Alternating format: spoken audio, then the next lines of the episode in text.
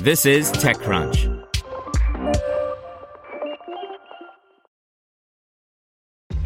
This episode is brought to you by ShipStation.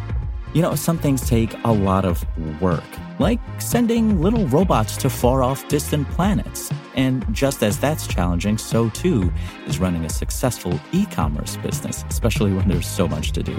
So I want to introduce you all to ShipStation. Now, I love using ShipStation because of its easy to use dashboard, which makes managing orders and printing labels a breeze and super smooth. Oh, and the customer service is just out of this world. It's exactly what you need to help grow your business. Sign up for your free 60-day trial at shipstation.com slash technews. That's shipstation.com slash technews. Brought to you by advisory assurance and tax firm Cohn Reznick LLP. Turning big ideas into successful businesses requires expertise, whether preparing for a capital raise, capital transaction, or negotiating a complex deal structure. Cohn Reznick provides tax, compliance, transaction planning, and innovation services that drive growth and competitive advantage. Visit www.cohnreznick.com slash technology to move your business forward. Twitter plans to bring prompts to read before you retweet to all users. By Taylor Hatmaker.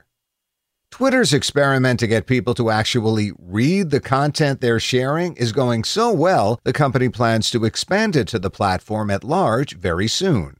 In June, Twitter introduced a test feature on Android to promote, quote, informed discussion on the platform, something social media's staccato conversational bursts are rarely conducive to. The experimental prompt appeared for users who went to retweet an article they hadn't clicked to open and suggested they read before they retweet. Twitter says the prompts worked, and users opened articles before sharing them 40% more often than they did without the nudge.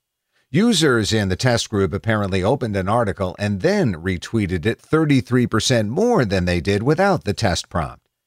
It's easy for articles to go viral on Twitter. At times, this can be great for sharing information, but can also be detrimental for discourse, especially if people haven't read what they're tweeting, Twitter Director of Product Management Suzanne Xie said.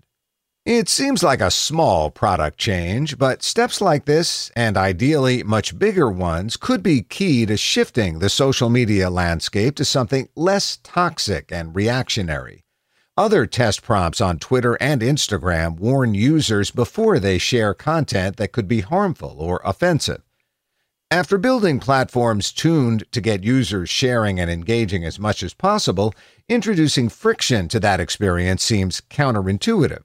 But inspiring even just a moment of pause in user behavior might address a number of deeply entrenched social media woes.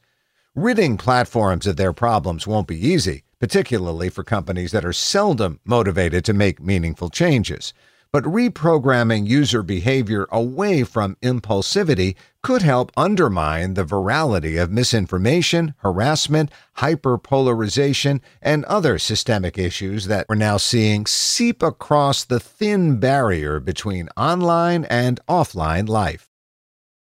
Want to learn how you can make smarter decisions with your money? Well, I've got the podcast for you. I'm Sean Pyles, and I host NerdWallet's Smart Money Podcast. Our show features our team of nerds, personal finance experts in credit cards, banking, investing, and more. And they'll help you make the most of your money while cutting through the clutter and misinformation in today's world of personal finance. You'll get clarity on strategies to help you build your wealth, invest wisely, shop for financial products, and plan for major life events. Listen to NerdWallet's Smart Money Podcast wherever you get your podcasts.